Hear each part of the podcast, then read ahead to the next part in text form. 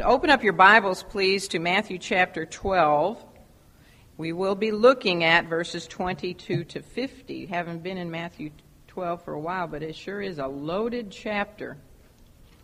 22 to 50. We will be discussing lesson number 56 in your books The Misunderstood Messiah. And as we do so, we're going to be talking about how the Lord Jesus was misunderstood not only by his foes, his enemies, but he was also misunderstood by his own family, which was even sadder in a way.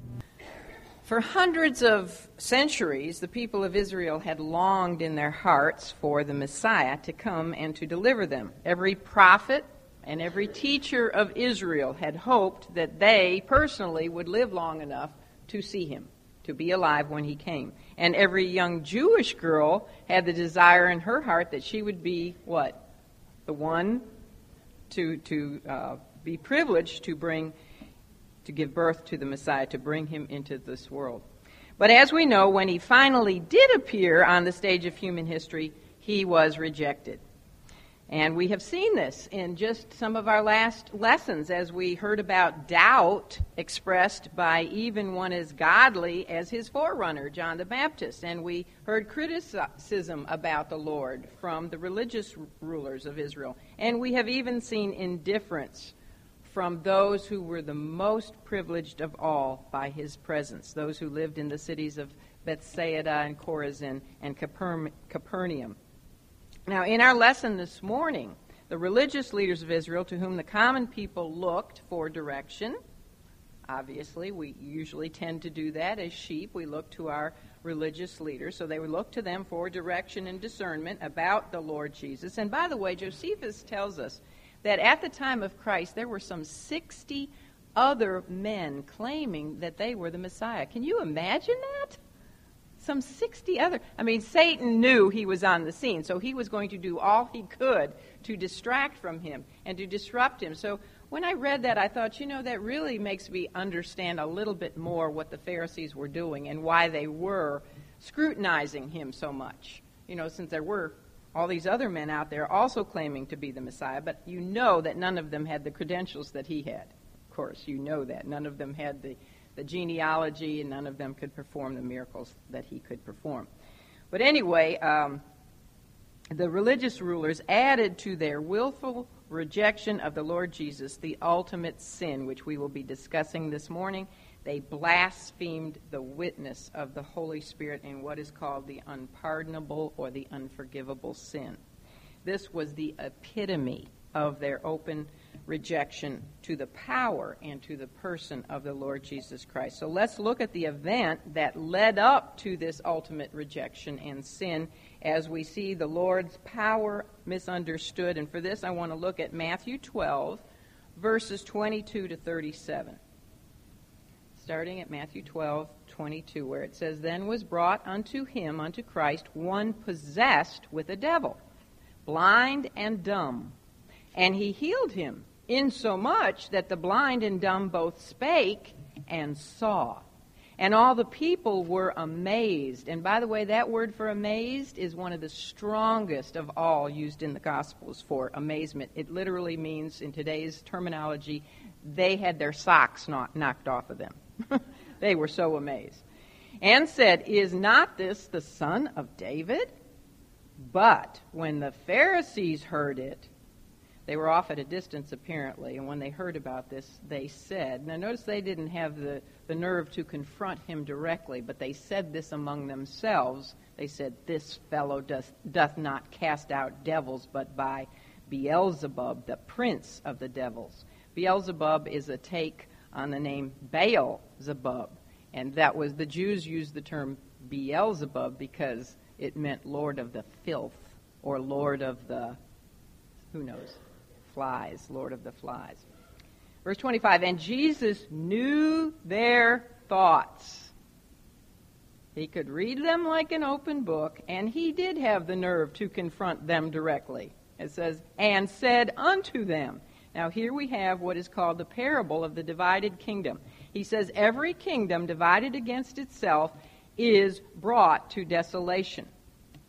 And by the way, I'll throw this in for free. That was one of the most most um, quoted scripture pra- passages of any during the time of our own history's civil war. Was that verse right there? Every kingdom divided against itself is brought to desolation. You can understand why. and he says, and every city or house divided against itself shall not stand. And if Satan cast out Satan, he is divided against himself. How shall then his kingdom stand? And if I by Beelzebub cast out devils, by whom do your children cast them out? Therefore they, in other words, your Jewish exorcists, shall be your judges. But if I cast out devils by the Spirit of God, then the kingdom of God is come unto you. Or else, how can one enter in? Now, this next parable, starting verse 29, is called the parable of the strong man. Or else, how can one enter into a strong man's house and spoil his goods except he first bind the strong man? And then he will spoil his house. He that is not with me is against me, and he that gathereth not with me scattereth abroad. Verse 31 Wherefore I say unto you, all manner of sin and blasphemy shall be forgiven unto men. But the blasphemy against the Holy Ghost shall not be forgiven unto men. And whosoever speaketh a word against the Son of Man, it shall be forgiven him. But whosoever speaketh against the Holy Ghost, it shall not be forgiven him, neither in this world, neither in the world to come. That's the unpardonable sin right there in those two verses. Then in verse 33, he says, Either make the tree good and his fruit good, or else make the tree corrupt and his fruit corrupt, for the tree is known by his fruit. We sort of talked about that in the Sermon on the Mount, didn't we? oh, generation of vipers. Who else called the Pharisees and scribes vipers? John. Oh, generation of vipers, how can ye, being evil, speak good things? For out of the abundance of the heart the mouth speaketh. A good man out of the good treasure of the heart bringeth forth good things, and an evil man out of the evil treasure bringeth forth evil things. But I say unto you that every idle word that men shall speak, they shall give account thereof in the day of judgment. Boy, that's a sobering thought there, isn't it? Boy, I wish I could eat eat my words for the last 56 years. Verse 37 For by thy words thou shalt be justified, and by thy words thou shalt be condemned. Okay, we'll stop there for now. Now, the scripture doesn't tell us, we're going back to verse 22. There's so much in here. Back to verse uh, 22. Scripture does not tell us who brought this uh, particular demon, demonically possessed, blind, and mute man to the Lord Jesus Christ. But it may have been the Pharisees themselves. They may have used him as a setup. We don't know. But if somebody is mute, you know what that means. They can't speak. And, and a lot of times the reason that they're mute is because they can't hear. So some commentators say chances are the man couldn't hear either. But we don't know that because it doesn't say he was deaf. But this, this was caused probably by um, demonic possession. People who are possessed can have these other problems. I don't know about the blindness, but I guess that's possible. But he was, yeah, this was a really difficult case. This was a hard one. Of course, he's had harder. He did have a dead fellow that he raised. but this guy was not only possessed, but he was blind and he couldn't speak. So communication between him and Jesus would be very, very difficult. Uh, but, of course, we know that there's no difficult case for the Lord. Everything to him is possible. So it was not too hard for him to instantly not only deliver the man from Satan's bondage, but immediately when he was delivered, he also could instantly see and do what else? Speak. Now think about that. We can understand if somebody is blind and they're healed and they can instantly see. I mean, you know, usually there is a slow progression, but we can understand that better than speaking especially if he was deaf. I just spent the last four days with my one year old grandson, and he's learning to speak, you know, the word.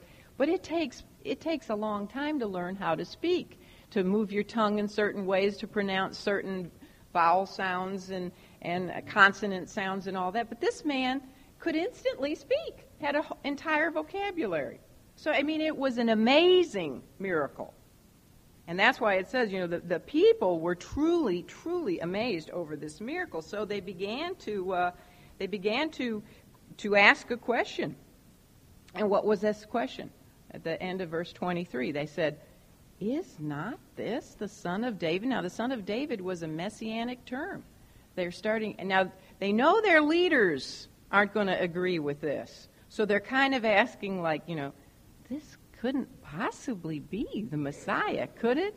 They were really anticipating that their leaders would say, no, this couldn't possibly, you know. So they were basically expecting a, ne- a negative answer, but they were starting to really think he could be. So, in somewhat of a panic, the Pharisees gave the only um, option that they had other than admitting that Jesus' power came from God. They knew that there are only two sources of supernatural power one comes from God, and one would come from Satan. And because they willfully refused to, to recognize Jesus, to acknowledge him, because, um, for one thing, he had publicly denounced them as hypocrites before all the people. So they did, they did not want to recognize Jesus as being from God. So, because of this willful rejection, they were left with only one choice. So, as illogical as it was, they said, This fellow doth not cast out devils, but by Beelzebub, the prince of devils. And of course, there they are speaking of Satan. Because these religious leaders were jealous of the Lord's popularity and because they saw him as an enemy of Pharisaism and traditional Judaism, they, who saw themselves as the protectors of their religion, could only see Jesus as the enemy of their religion. Anyone in their blinded, self righteous eyes who criticized their religious system was a natural enemy of, uh, of God. But this was really an absurd charge, as the Lord next very logically explains by way of three defensive arguments. And we'll look at those. But we really, first of all, we should just say to ourselves, we really shouldn't be surprised by the absurdity of their conclusion. You know, that rather than doing his works by the power of God, he was doing them by Satan. This shouldn't surprise us. When people are already willfully decided against the Lord Jesus Christ, it really doesn't matter. Have you ever noticed this? What it doesn't matter what logical evidence that you might present to them if their minds are already mattered, uh, made up. It doesn't matter how many radically changed lives that they may witness or hear about. It doesn't matter how many prophecies that you might show them were amazingly fulfilled in one person.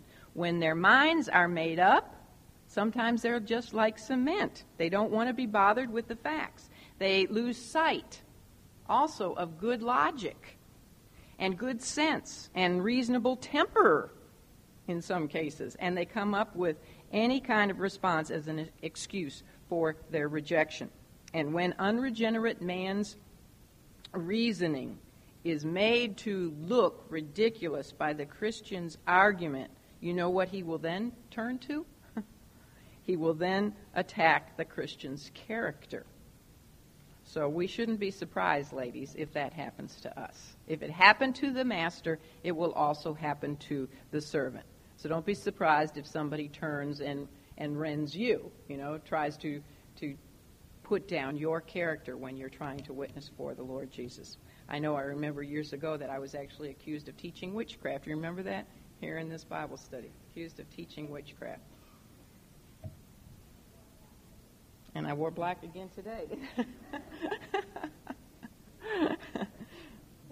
I do have some pink. Well, Mark tells us over in, I didn't read Mark's account because it's not as thorough, but Mark tells us in chapter 3, verse 22, that a delegation of scribes also joined with these Pharisees. Actually, this delegation of scribes had been sent from Jerusalem, probably to report back to the Sanhedrin what what Jesus was all about, you know, to scrutinize him and to come back with report, a report. They wanted to know why he was causing such a stir up there in, in uh, Galilee. So when we're talking about the Pharisees, there also was this delegation of scribes along with him. Now, this is one of the few times that the Lord Jesus ever bothered to defend his authority. But the issue here was very critical.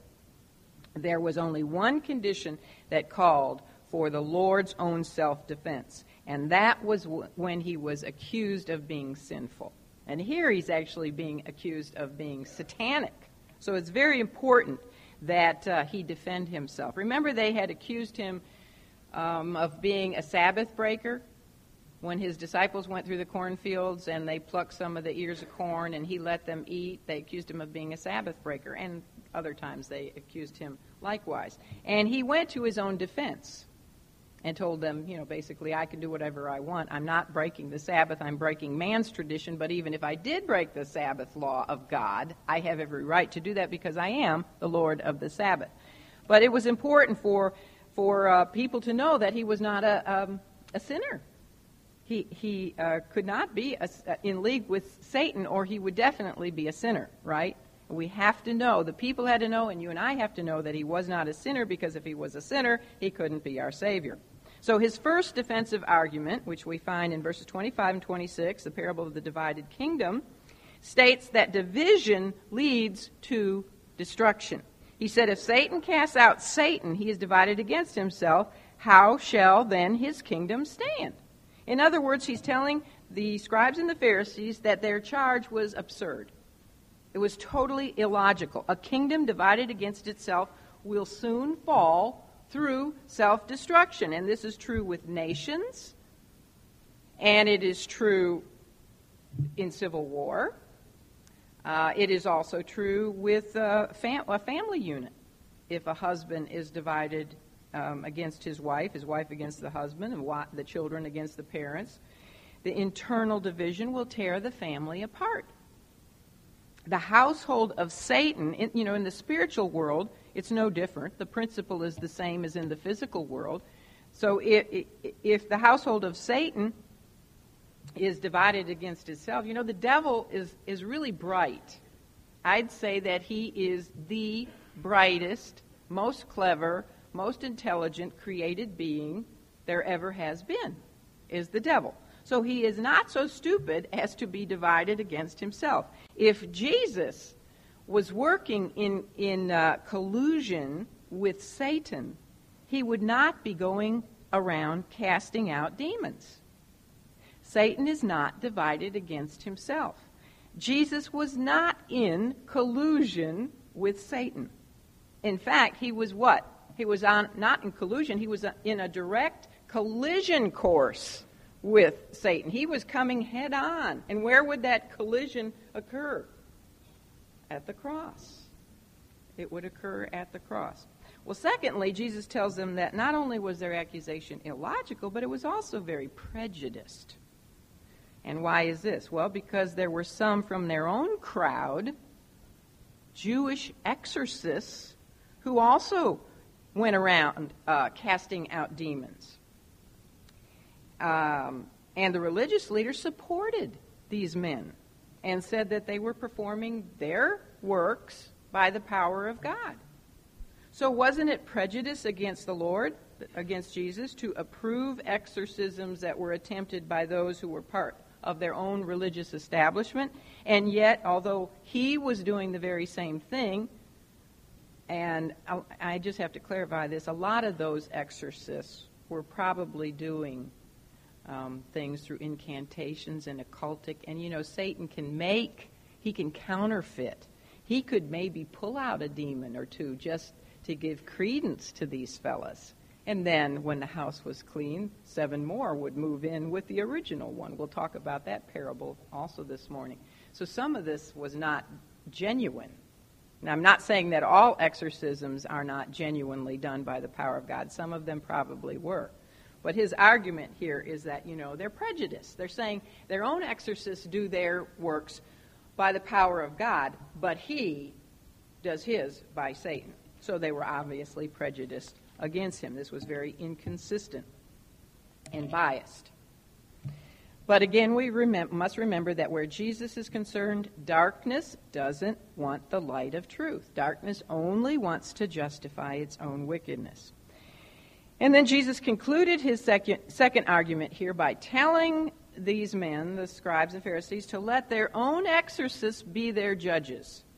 If they admitted that they performed demonic deliverances by the power of Satan, then they would be actually condemning themselves and the religious rulers who were supporting them and approving of them. But if they said that they did their exorcisms by the power of God, then their testimony would undermine the Pharisees' accusation about Jesus. So, you know, second good, strong, logical argument. And then in his third defensive argument, I'm going fast. You can read your notes on this um, and go over it yourself, but there's so much to cover in this lesson. In his third defensive argument, he used another parable, and this is known as the parable of subduing the strong man, verses 28 and thir- to 30.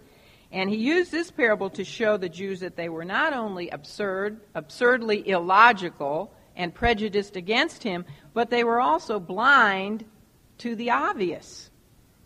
He said that by driving out demons, he was proving that he was actually greater than Satan because he was able to go into Satan's realm, and that's symbolized by the strong man's house, and come away with the spoils of victory. If you're going to rob somebody's house and the man of the house is in the house, you have to be stronger than the man to to uh, get out of there with his with the stolen goods, don't you? And that's what he's saying here. In order to go into Satan's realm and and have victory over Satan and, and take out the spoils, you know, exorcise a demon out of a person, he has to be stronger than Satan to be able to do that. So that's, you know, that's logical. And um, it just proves that greater is he who is in us than he who is in the world. Since this is what he had just done and what he had repeatedly done throughout his year and a half of ministry, there was only one logical conclusion. Since there's only one source which is stronger and greater than Satan, Jesus must have performed his miracles, his exorcism by the Spirit of God, since God is the only one who's stronger than Satan. So he said to them, You know, if I do, basically, he said, if I do my works by the Spirit of God, then I have to be the Messiah, the Son of David, because the Old Testament prophesied that the Messiah would be able to perform just such works as I have been performing. If I am the Messiah, then you know that I am also the coming King. Therefore, the kingdom of God has come upon you.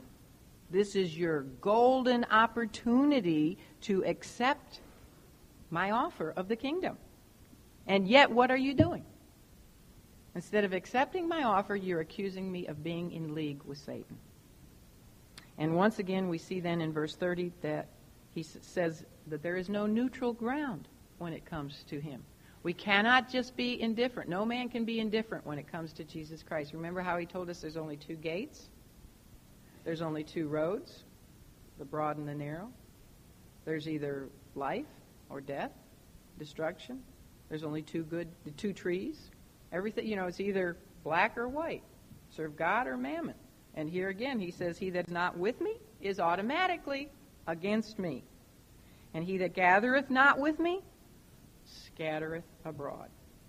And this was and still is a strong warning to people that they must make a clear clear, definite decision for the Lord Jesus Christ. You cannot just be neutral because you're already on the broad road that leads to destruction. So we're either for Christ or we are against him. And since he is the victor, I have strong advice for all of you. It's far better to be for him than against him. So Christ called on the people to make a decision. And next, in verses 31 to 37, he seriously warned them of the judgment that would come upon that generation and their nation if they accepted the explanation that had just been given to them by their religious rulers. And so he then spoke of the unpardonable sin, the sin of blasphemy against the Holy Spirit. And he's really speaking this to the people now because the uh, religious rulers of Israel have already committed this sin. They have declared that he did his works in the power of Satan and that they committed the unpardonable sin in doing that. Now he's warning the people not to do the same. What the Lord is uh, what the Lord is first of all doing here is drawing a distinction between the sin of blasphemy against the Son of Man, and I think that's in verse 31, and uh, against a blasphemy against the Holy Spirit. And the first thing we want to notice in the distinction between these two sins, blasphemy against the Son of Man, blasphemy against the Holy Spirit, is that one will be forgiven and one will not be forgiven. Blasphemy against the Son of Man. See the first part of verse 32? In other words, blasphemy against Jesus Christ will be forgiven. Right? Isn't that what he says? Whereas blasphemy against the Holy Spirit, he says, will not be forgiven. Now, what does that mean? Does that mean that the Holy Spirit is more important than Jesus? How can God forgive words spoken against his own Son and yet not forgive words that are spoken against the Holy Spirit, whose primary purpose was to testify of God's Son? Well, to understand this, and there has probably been few passages more misunderstood and misinterpreted than these, but to understand this, we need to look at certain facts and we need to go slowly, sort of step by step here. The term, first of all, that is used in these verses for Christ is what? Son of Man. All right, Son of Man. This title emphasizes what? His deity or his humanity? His humanity. This title, the Son of Man, speaks of his humility and his servitude while he was here on earth, God in flesh. It's very understandable how men could have stumbled over the humanity of Jesus while he was here on earth. It would be very difficult for us today. You know, sometimes we think, oh, well, we wouldn't stumble over that. It would be very difficult for us today to uh, fully appreciate the divinity of Jesus if he was veiled in human flesh like he was back then. And this is why allowances were made for blasphemy against the person of Jesus when someone misjudged him on his human level. Didn't the Apostle Paul, formerly a blasphemer of Jesus Christ and a persecutor of those who followed him, and yet he obviously was forgiven of this blasphemy when he recognized what? The deity of Jesus Christ. Didn't Peter also blaspheme Christ in Mark 14, 17 with curses? And yet he too was restored and forgiven. It was hard. It was very hard. We need to empathize more with the disciples than maybe we do. It was hard for the Lord's disciples to clearly understand that their esteemed rabbi, their teacher, was the very Son of God Himself. God. Very God of very gods. They saw Him eat. They saw Him put food in His mouth. They saw Him drink. They saw Him get tired. They saw Him get, get uh, hungry the same as they did. He looked like a regular man. He didn't have, you know, walk around with a halo above his head. He, he just looked common, and he was so humble.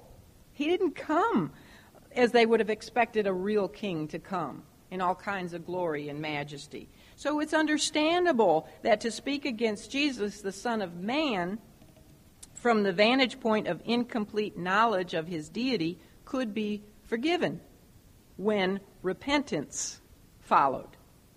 That's understandable. Some of us were formerly blasphemers of Jesus Christ. But then we repented, right? And we understood his deity. But to blaspheme the direct power and witness of God the Holy Spirit was something far more serious and, and unforgivable. What the scribes and Pharisees had willfully done was blaspheme against the very deity of Jesus, of which God the Holy Spirit had testified. You know, when the religious leaders had rejected the witness of John the Baptist, who was a prophet of God. And I believe they, they understood that. They recognized that he was truly a prophet of God, and they willfully rejected his message of, of Christ. They were rejecting really the, the witness of God the Father who sent John the Baptist. And when the religious rulers rejected the Lord's own testimony of who he was, they were, of course, doing what? Rejecting the testimony of God the Son. So they rejected the testimony of God the Father, who spoke through John the Baptist. Then they rejected the testimony of Jesus himself, who is God the Son. But when they rejected the miracles, the mighty works that Christ performed, which were the Spirit's witness to who he was, they were, you see, rejecting the final witness of the Trinity. And there was no further witness that God had to offer. They rejected the witness of God the Father, they rejected the witness of God the Son, and now they were rejecting the witness of God the Holy Spirit. They said, no, he doesn't do that through the Spirit. He's doing all those things through Satan's power. Blasphemy against the Holy Spirit, you see, is blasphemy against the third person of the Trinity. The, the Holy Spirit was God's final witness, his final testimony of his Son. And when that official delegation sent from Jerusalem by the Sanhedrin concluded that the works that Jesus had been doing were performed by Satan, they were rejecting God's final witness. And this was there was there was no more witness, so they were unpardonable. Uh, they they couldn't be forgiven because they hardened their hearts against all three members of the triune God. So this was a turning point in the life of, of Christ and in the destiny of the nation of Israel. Because the people were like sheep who followed their shepherds. And they listened to the verdict of their spiritual leaders. They just could not conceive of accepting Jesus as their Messiah if the Pharisees and the scribes did not approve of him. You know, they would go, for the most part, there were always exceptions. There, were, there was that remnant, the true sheep who did hear his voice, but by and large, the nation would go the way of the official delegation. Their leaders had just rejected the work of the Holy Spirit as testimony of Christ's divinity, his deity. So Jesus warned them, the people, to not persist themselves in making this grave mistake, this, you know, committing this unpardonable sin. We know, however, that that particular generation of Israel did persist in this sin when they sent Jesus to the cross and said, We will not have this man to reign over us. And when they did this, their generation committed the unpardonable sin because they rejected all three witnesses of the triune God the witness of the Father, the witness of the Son, and the witness of the Holy Spirit. And because of this sin, judgment fell on that generation in 70 AD. Look at verse 42 where it says, the queen of, she- uh, I'll be reading this in a little bit, but it says, the queen of the south shall rise up in the judgment with this generation and shall condemn it. That generation of Israel at the time of Christ committed, along with their leaders, the unpardonable sin. Now, of course, you know there were people who did accept him. So this is speaking in general, corporately, that generation of Israel committed the unpardonable sin. What is the unpardonable sin today? This is where there's so much confusion. Can people commit the. Now, nationally, no other nation can commit the unpardonable sin because that was a very unique situation for Jesus to actually be living in the nation of Israel, you know, in, flesh and blood. So, nationally, it's impossible for a nation to commit the unpardonable sin. But can people commit, individuals commit the unpardonable sin? Yes. Yes, they can. And what is it? Is it adultery? Is it murder? Is it uh, suicide? No. The unpardonable sin today is when a person dies without having accepted Jesus Christ. That's it. That's the unpardonable sin. It's as simple as that. So it's really not all that complicated, is it? Okay, let's uh, move on to look at his person misunderstood. And for this, I want to read verses 38 to 45. Matthew 12, verse 38. It says, Then certain of the scribes and of the Pharisees answered, saying, Oh, this is so unbelievable. They say, Master, we would see a sign from thee. Oh, man. oh, but he answered and said unto them, An evil and adulterous generation seeketh after a sign, and there shall no sign be given to it but the sign of the prophet Jonas. Do you think Jonah and the whale is just a whale of a tale? If you do, then you contradict what Jesus believed because he literally believed, and we'll see this in the next verse, he believed Jonas was a prophet, and he also believed that Jonas was in the belly of a large fish, a whale, or whatever kind of fish. It was a big one for three days and three nights, as he goes on to say in verse 40. He says, No sign shall be given but the sign of the prophet Jonas, for as Jonas was three days and three nights in the whale's belly, so shall the Son of Man be three days, three nights in the heart of the earth. Did Jesus know he was going to die? and be resurrected? Yes, he did. The men of Nineveh shall rise in judgment with this generation and shall condemn it because they repented. They, you know, the citizens of Nineveh, repented at the preaching of Jonas. And behold, a greater than Jonas is here. Let's hope so. Jonas was a little bit reluctant. All right, verse 42 The queen of the south, which is the queen of Sheba, shall rise up in the judgment with this generation and shall condemn it. For she came from the uttermost parts of the earth, she came from Saudi Arabia, to hear the wisdom of Solomon. And behold, a greater than Solomon is here. When the unclean spirit is gone out of a man, okay, here we have another parable. It's called the parable of the empty house. He says, When the unclean spirit is gone out of a man, he walketh through dry places, seeking rest, and findeth none. Then he saith, I will return into my house from whence I came out. And when he is come, he findeth it empty, swept, and garnished. Then goeth he and taketh with him seven other spirits more wicked than himself, and they enter in and dwell there. And the last state of that man is worse than the first even so shall it be also unto this wicked generation. What we see here, first of all, is the incredible power of unbelief. I mean, Jesus had just performed a very significant sign miracle, which demonstrated his superiority and his authority over Satan and his realm and over disease or I should say, uh, what handicaps, you know, blindness and and and deafness, muteness. He he already he'd already demonstrated his divine authority over every realm, hadn't he? In all the miracles that he had performed. Before this, he had raised a young man from death with the power of just his spoken word. And before that, he had healed a servant boy who was dying. And he did so just with the spoken word, and he was at a distance from the boy.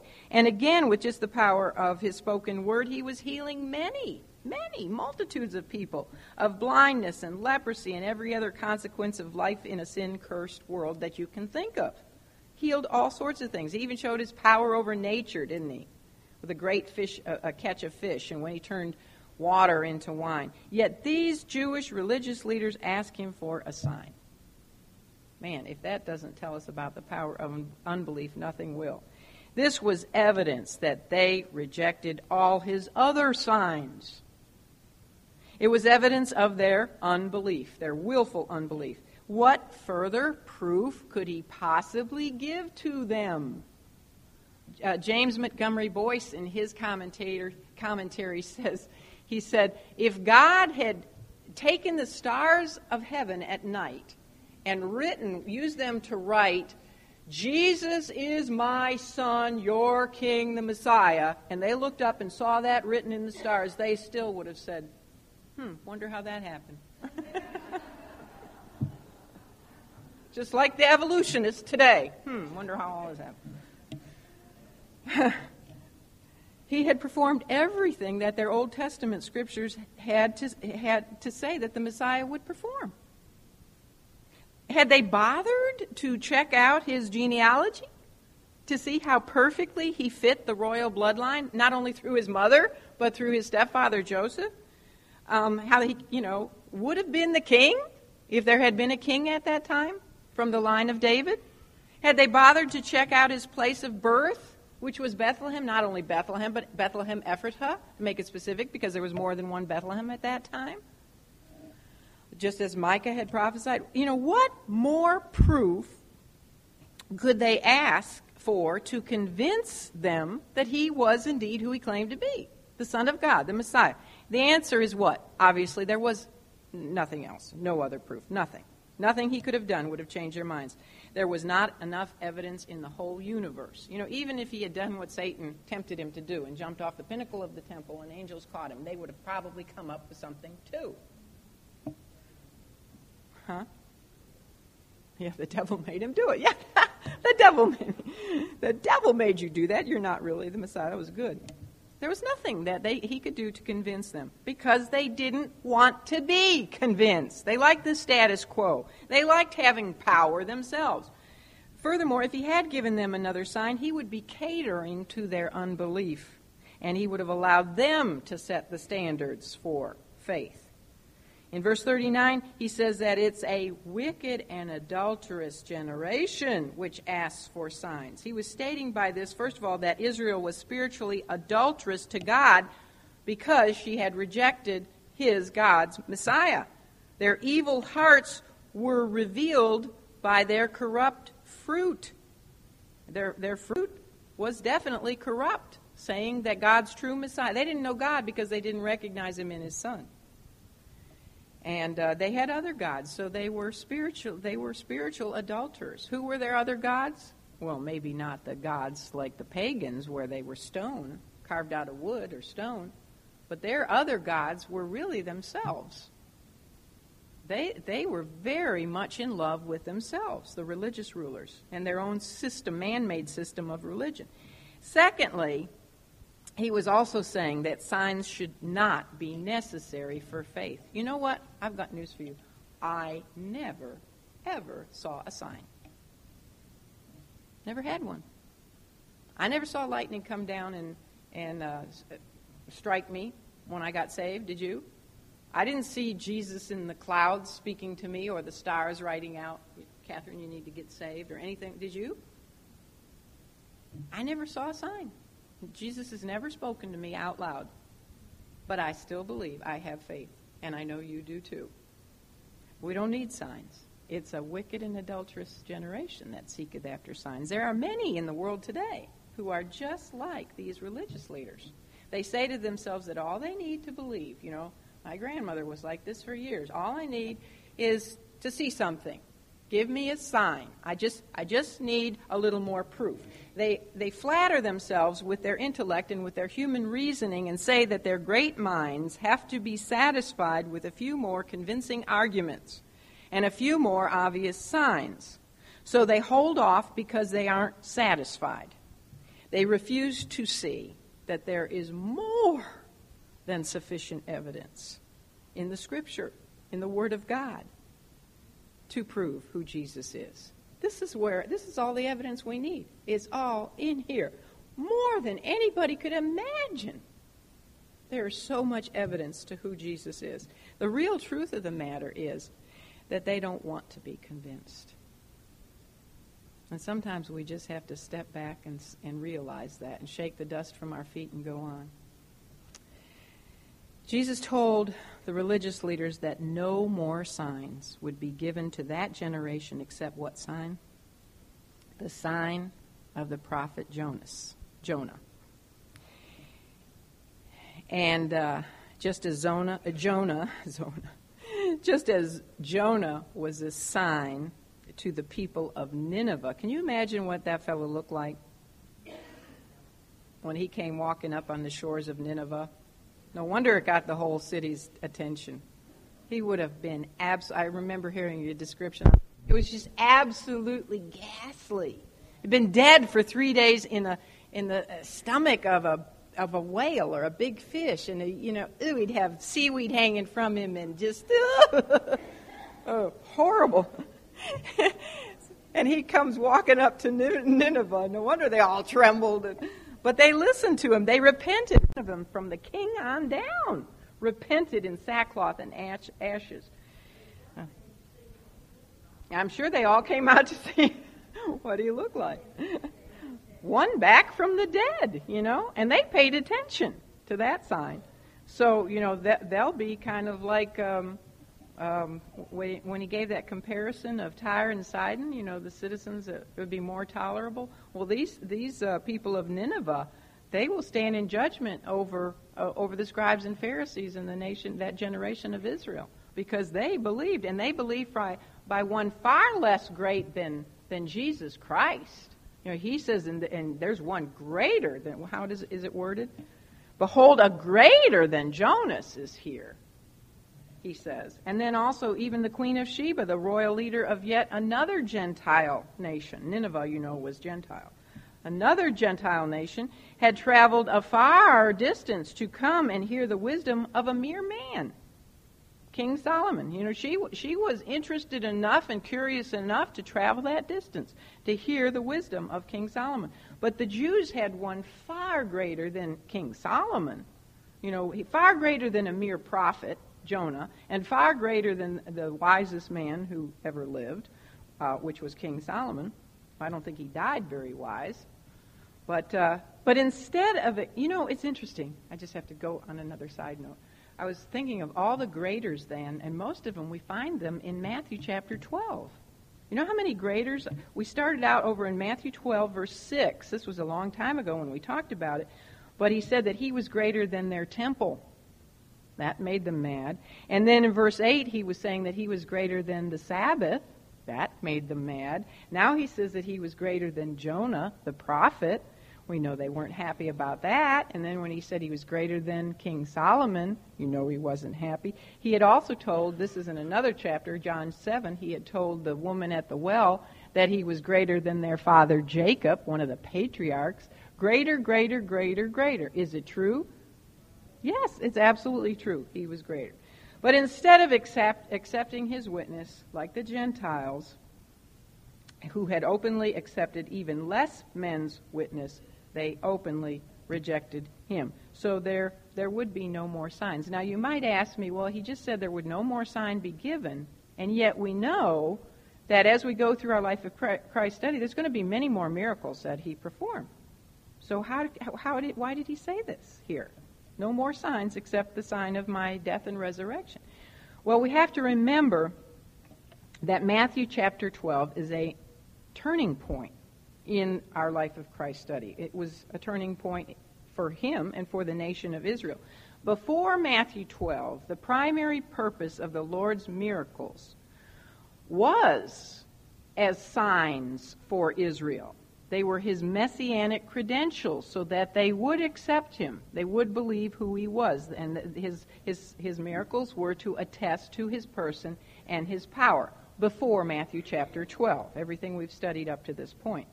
Now, after Matthew chapter 12, where we've had the official rejection of Christ by the nation of Israel, their delegation of religious rulers, uh, after this point, his primary purpose in his miracles, which he will continue to perform, but his primary purpose for them will be not to testify to the nation, but to instruct his apostles and his other followers in order to prepare them for the ministry that they would carry on from this point forward, you know, after he was dead and gone, but not as signs for the nation. The nation has basically rejected him at this point. So make sure you understand that distinction. Well, to show the Jews what their final state would be if they continue to persist in their willful unbelief, he gave them another parable called the parable of the empty house. He compared them, Israel, to a man who has found deliverance from a demon and then he goes about trying to clean up his, his life and set everything in order on his own, through his own strength. you know, his own power, naturally. But his good works and his religious efforts at reformation are not enough. His house will appear clean in appearance, just like the scribes and Pharisees look like, you know, white on the outside, whited sepulchres, but what were they inside? Full of dead men's bones. So on the outside, this man will look really good, but the problem is that he's still empty inside. The nation of Israel had religiously purged themselves of the demons of idolatry, and they did that when they were in captivity over in Babylon. They did not worship idols per se, you know, like we said, stone and wood idols. Um, but although they appeared cleansed on the outside, they were still empty within. If the nation had accepted Jesus Christ as her Lord and Savior, they would have been spiritually filled with life. I think of Ezekiel in the Valley of Dry Bones. You know, bones have come back to life, but they're still empty, aren't they? There's no life within them because still Israel is void of true life. And she won't be filled with life until the Lord's second coming when he finally breathes into them life and they believe on they believe on him and then he does it. But mere religion and tradition is never enough to fill the empty soul of men, is it? Never enough. Because the man in this parable didn't invite the right tenant into his empty, cleaned house, the demon who was once occupying that house came back. He returned. And what else did he do? He brought seven of his buddies along with him. He says, Hey, we got a good deal here. This guy really cleaned up his act. It's a much nicer place to live now. And he brought seven of his friends who were even more wicked than him. So the latter condition, the final state of this man, was worse than the first. Israel and her religious leaders, Jesus warned through this parable, they were in serious danger of the same thing happening to them. All of their religious attempts at house cleaning and reformation were totally futile without the power of God. But now, actually, it's too late. By, by, but by re- resisting the power of God, which they had just done, they were leaving themselves wide open for Satan to occupy them even seven times worse than their previous state. And this is the sad history of the nation of Israel, isn't it? To this day. And this is the sad history of many human souls. There are many people who, at one time or another in their lives, fall under the influence of the gospel message, and they attempt to get their, their houses in order. You know, they attempt to clean up their acts. They, uh, they put aside some bad habits, and maybe they even begin to attend church. But this is where this is where it stops. You know, they, they try reformation on their own rather than inviting the Spirit of the living God into their hearts by trusting in the death and resurrection of Jesus Christ on their, on their behalf. And by and by, they will give up their efforts at self-reformation altogether because it's really it's impossible to change without the indwelling presence of the Holy Spirit. So when the evil ways of sin and the flesh and the world return, uh, they they find that this man's house is, is swept clean and is much more appealing than before, and they'll move on in, and the man's final state will be worse than it had been, you know, because now he's turned off to Christianity altogether. You know, he said, Well, I tried that, and it didn't work. He, and so he believes that there is no way to live righteously. So he gives up trying. There is, did you ever notice that there's no one more difficult to reach for Christ than one who has experienced some strong convictions at one time, but never was truly born again? They say, you know, like I just said, they say, well, I've tried that. And they, and they won't go back. They, they, they go back to sin in the world, and they're, they're even worse than at the beginning. It's a good thing to drive out, you know, to work at driving out sin from our lives, but we need to make sure that we receive the grace and the power of God in its place, or else we will fail. We must not only get rid of the old tenant, which is, you know, the flesh, sin, the devil, the world, but we must receive the new tenant, which is the person of God, the Holy Spirit. Well, one minute the next part, he was misunderstood by his family.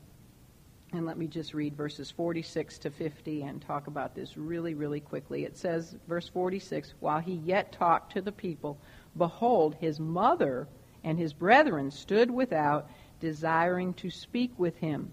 Then one said unto him, Behold, thy mother and thy brethren stand without, desiring to speak with thee. But he answered and said unto him that told him, Who is my mother, and who are my brethren? And he stretched forth his hands toward his disciples and said, Behold my mother and my brethren. For whosoever shall do the will of my Father which is in heaven, the same is my brother and sister and mother. Sad, not only was he misunderstood by his foes, but he was also misunderstood by his family. This talks about, Mark tells us a little bit more about this, that his family came to get him because it says over in Mark that uh, it says, they went out to lay hold on him, for they said he is beside himself. You know what they thought? He's crazy. He has really gone off his rocker.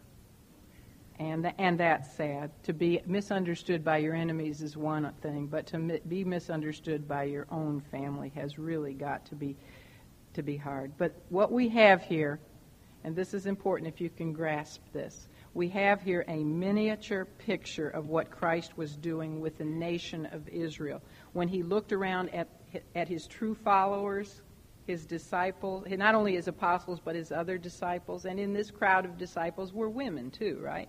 The other, that we know that there were women who followed everywhere he went. So he looked at that crowd around him and he said, in effect, Behold, you are my mother and my sister and my brother. Hear what he was doing. If we consider this statement in light of the passage, we see something really interesting. The nation of Israel, under the leadership of the religious rulers, had just attributed his works to Satan. So they, in other words, called him mad, crazy, a lunatic, a satanic lunatic, right? You know, that's essentially because he, he had to be a lunatic if he's claiming to be God's son and he's doing these things in the power of Satan, they were essentially saying he's mad. Just like his family is here saying he's out of his mind. So he said that there will be no more signs given to them until the resurrection, which means really until it's too late. Because by then they've already crucified him. so he was withdrawing his ministry and his relationship from unbelieving Israel, right? From now on, his ministry is going to be for his own followers. And then, right after doing all this, then come his blood relatives, his, his you know, blood and bone relatives. And they also say that he's lost his mind. So what he stated in his question, you know, when he said, well, who is my mother and who are my brother, is really what he was doing with Israel.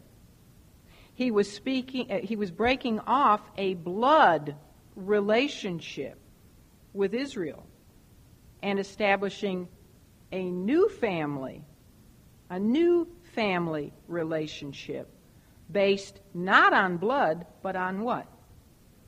Faith and obedience. He said that those who do the will of God are now his true family. And what is doing the will of God? It's believing what God had to say about his only begotten Son, that he truly is the Messiah and the King of Kings and the Lord of Lords. So, are you in the true family of God today? I hope so. Let's pray. Father, we thank you that the blood and the death of the Lord Jesus Christ cleanses us from all sins, whatever we have done, however wicked we have been, outwardly or inwardly, in our hearts and our thoughts and our attitudes. There is no sin that is beyond the atoning work of the Lord Jesus Christ on the cross. And if we confess our sinfulness before Him and repent and acknowledge His payment in full for it, we shall be saved. We ask, Father, that we might live in the full realization and the enjoyment of such marvelous forgiveness and such love and such grace.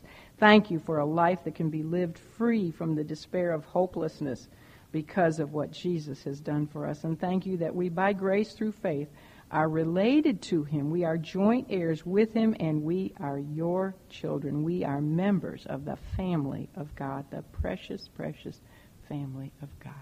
We love you, Jesus. Thank you for all that you have done. And we pray these things in your name. Amen.